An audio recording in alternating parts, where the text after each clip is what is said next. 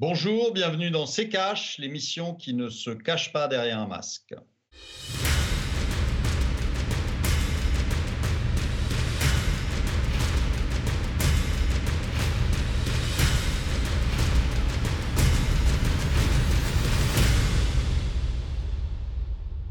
Bonjour, aujourd'hui nous allons vous parler de la dette. Peut-on l'annuler?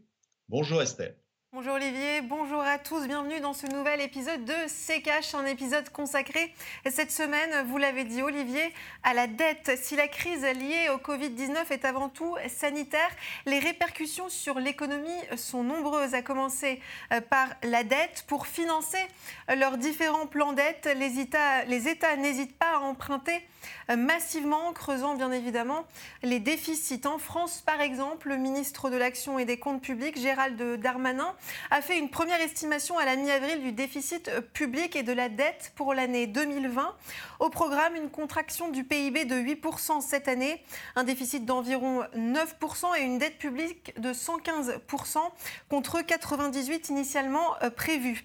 Autre exemple, en Italie, où la dette qui était déjà la deuxième plus élevée de la zone euro, après celle de la Grèce en 2019, 134,8% du PIB, devrait continuer à se creuser pour atteindre 158,9% en 2020. Olivier, est-ce qu'il faut s'inquiéter de ces dettes qui ne cessent de gonfler? Évidemment qu'il faut s'inquiéter puisqu'une dette, c'est de, l'impôt futur.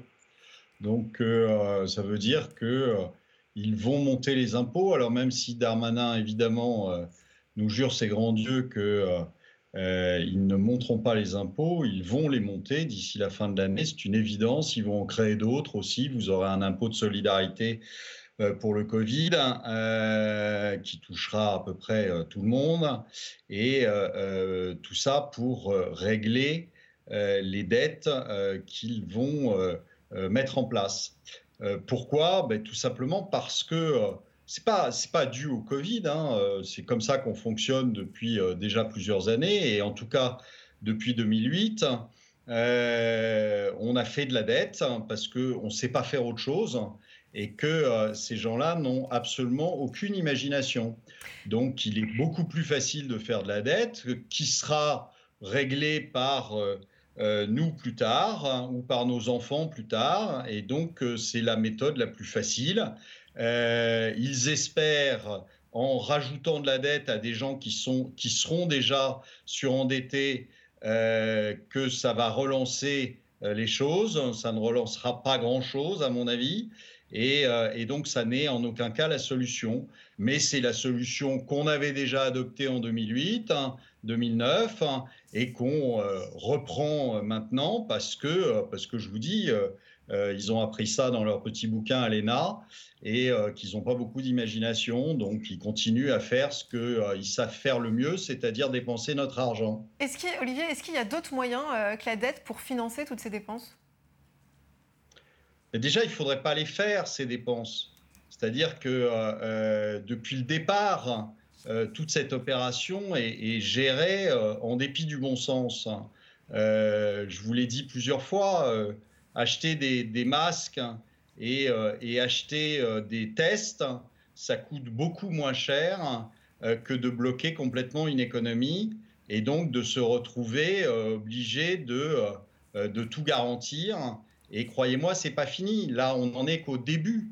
Aujourd'hui, dans l'économie réelle, on n'a que le début des choses. C'est après que ça va se passer. C'est quand on va déconfiner qu'on va s'apercevoir que vous avez plein de gens qui aujourd'hui ont arrêté leur activité, qui vont pas pouvoir la reprendre euh, parce qu'ils ont fait faillite entre-temps. Et, euh, et c'est là qu'on va commencer à voir les, les trous se, se former euh, dans les banques, dans les assurances. Hein. Et, et c'est là qu'on va malheureusement être obligé de les combler. Et qu'est-ce qu'ils vont faire? Bah, Ils vont encore une fois mettre de la dette partout. sachez quand même que quand vous vous surendettez comme ça, en fait, euh, vous appartenez à celui qui vous prête de l'argent. Alors c'est soit l'État, soit une banque, hein, mais vous lui appartenez totalement. Donc euh, il faut bien y réfléchir avant euh, d'accepter les aides de l'État, qui sont notre argent. Je vous rappelle, l'État, c'est pas c'est pas un ectoplasme avec un gros chéquier, hein, c'est nous. Merci beaucoup Olivier. On passe tout de suite à la deuxième partie de cette émission. Et cette semaine, nous sommes en liaison avec Hubert de Vauplane, avocat, ancien banquier. Bonjour monsieur de Vauplane. Bonsoir, bonjour. Merci beaucoup d'avoir accepté de participer à cette émission. Alors, on l'a dit hein, en première partie, euh, une dette de 115% du PIB en France est annoncée euh, pour 2020, 158,9% euh, en Italie. Concrètement, qui détient ces dettes? Pour la dette française, c'est assez peu, Madame Michu. C'est pour beaucoup des investisseurs qu'on appelle institutionnels, donc banque, assurance française, bien sûr, pour une partie. Une autre partie, les mêmes, mais en Europe. Et puis une très grosse partie, qui est grosso modo entre le quart et le tiers, euh, eh ben, c'est la BCE via la Banque de France. Euh, c'est-à-dire qu'une partie de la dette publique française, elle est détenue finalement par la Banque Centrale Européenne via euh, la Banque de France. D'où les idées de certains dont on va parler tout à l'heure de dire bah, c'est très simple, il n'y a qu'à annuler cette partie de la dette.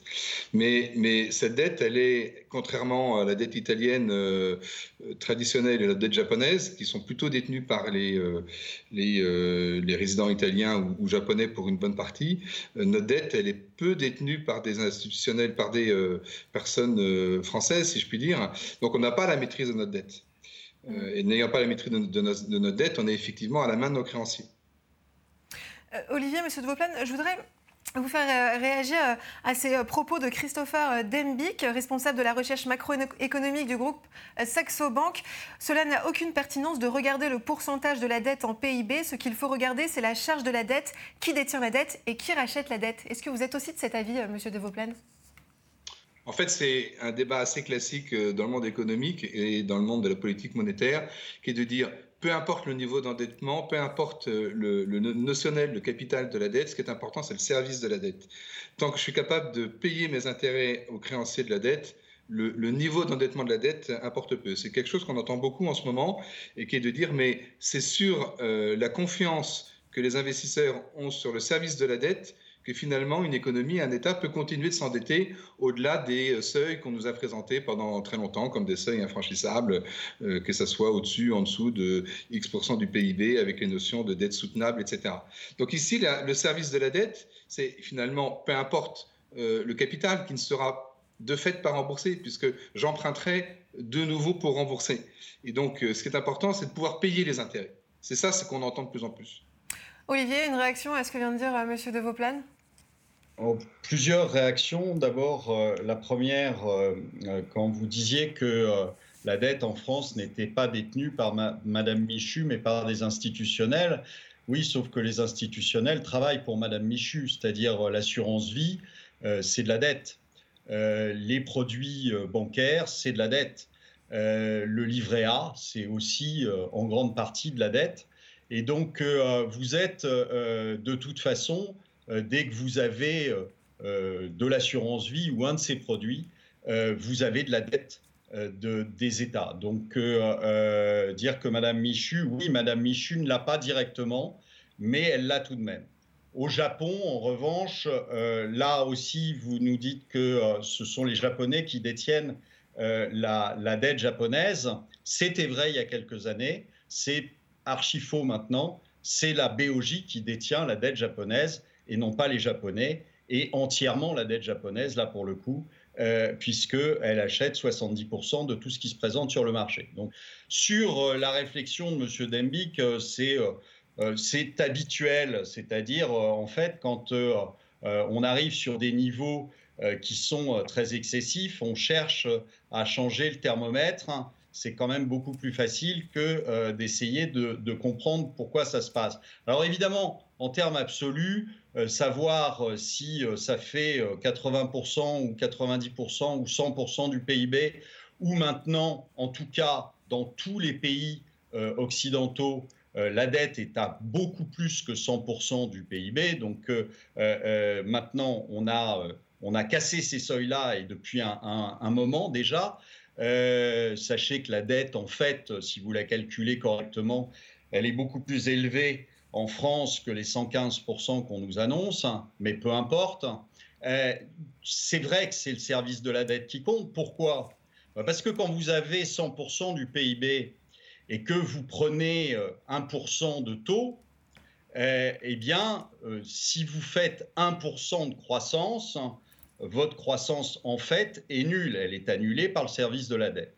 Donc, le problème, c'est pas tellement, d'ailleurs, le pourcentage par rapport au PIB, c'est qu'on n'a plus de croissance.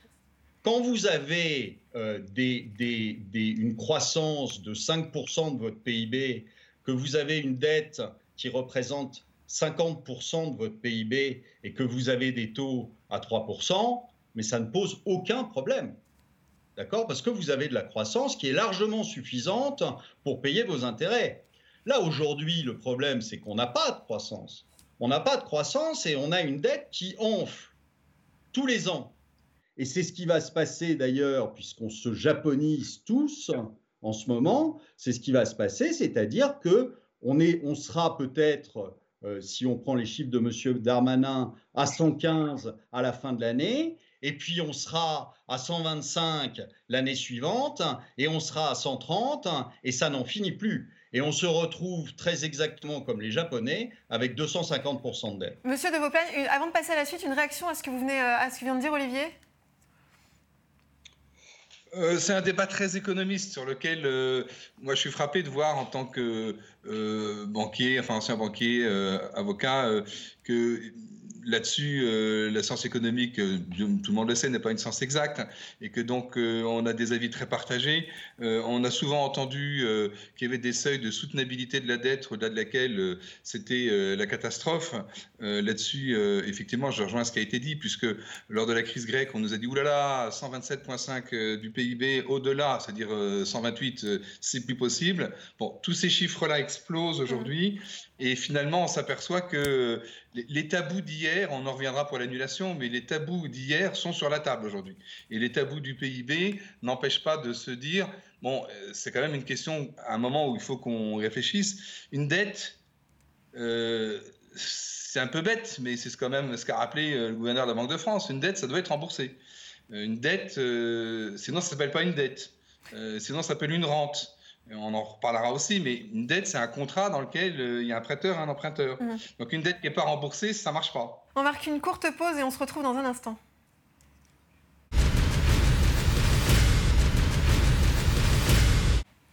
Bienvenue dans C'est Si vous nous rejoignez, on parle de la dette. Alors justement, Monsieur de Vauplaine, vous parlez euh, d'annulation. La question euh, de l'annulation de la dette a été mise sur la table euh, ces dernières semaines. Pour Christine Lagarde, la patronne de la BCE, l'annulation de la dette, ne, serait, ne serait-ce que partielle, est totalement impensable. Est-ce possible, Monsieur de Vauplaine, d'annuler la dette? Est-ce une bonne idée déjà, le mot annulation, il faut voir ce qu'il recouvre, parce que là aussi, je suis frappé de voir qu'on emploie des mots qui ont des connaissent, qui ont des, sens juridiques qui ne sont pas exactement euh, les mêmes.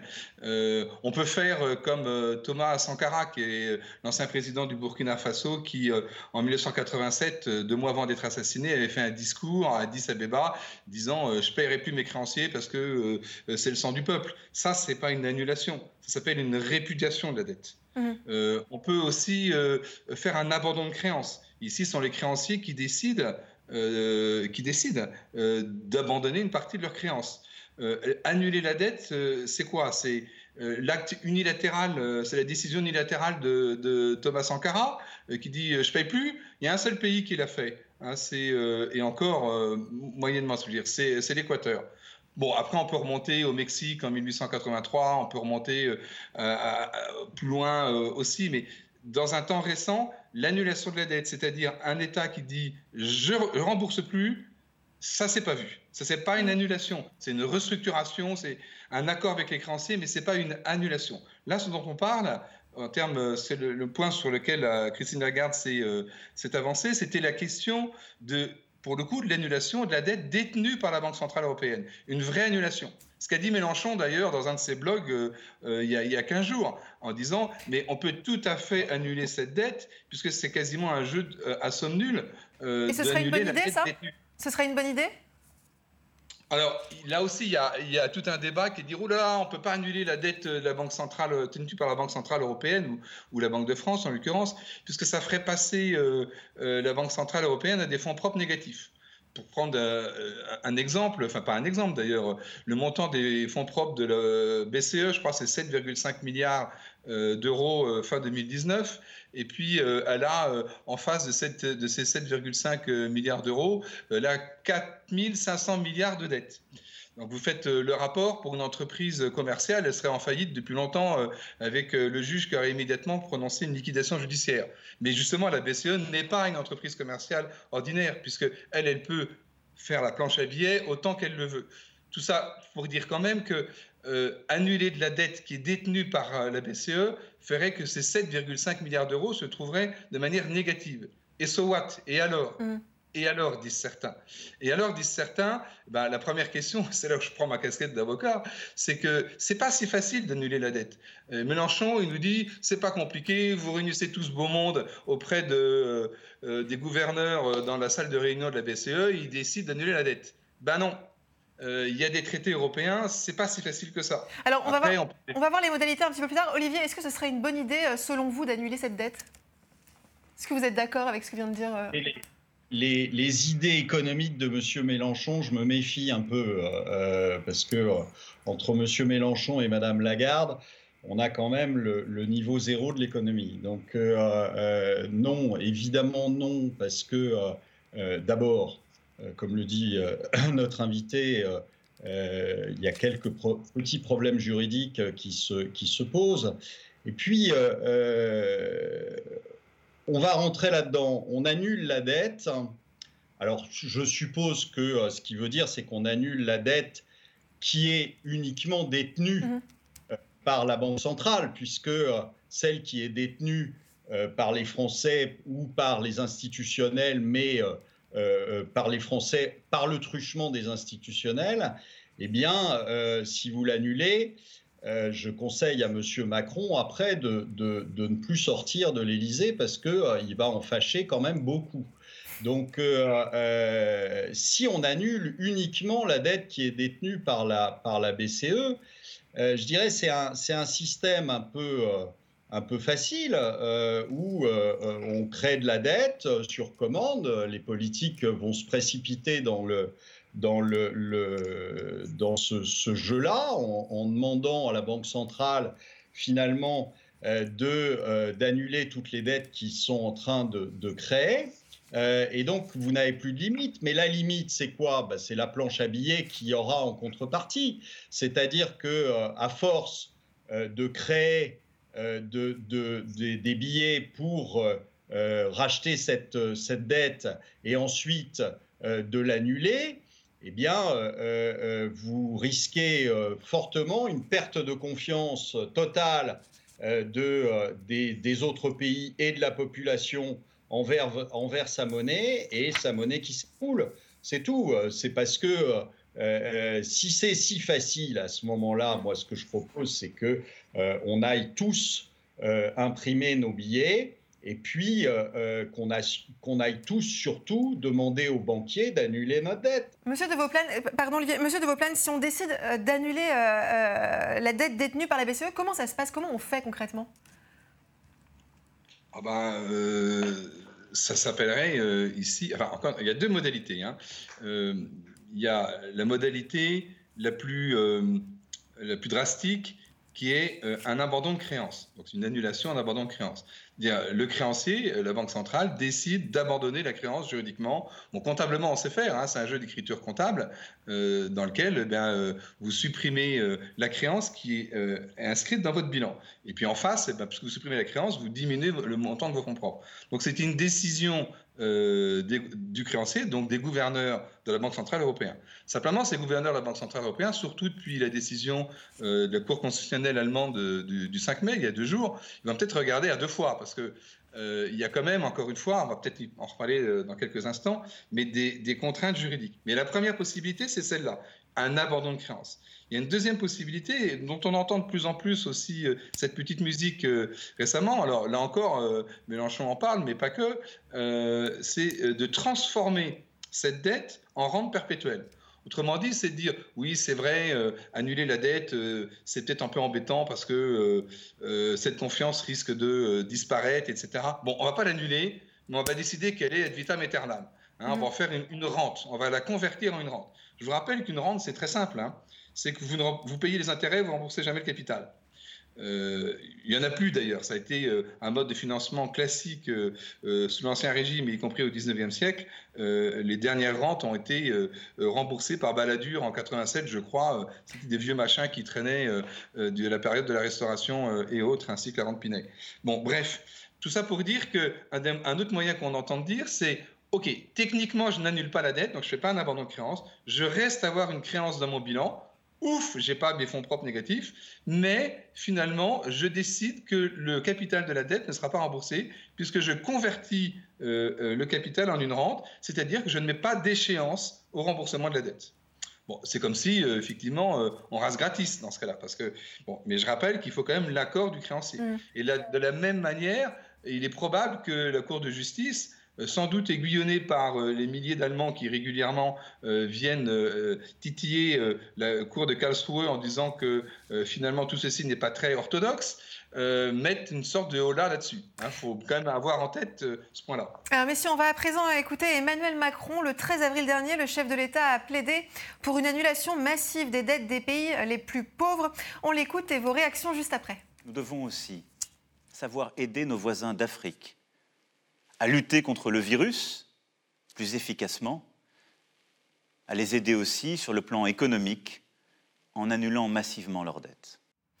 Alors, le 15 avril dernier, à l'issue d'une conférence de presse virtuelle, les ministres des Finances du G20 ont décidé de suspendre pendant 12 mois la dette des pays les plus pauvres. Parmi ces pays, 40 en Afrique.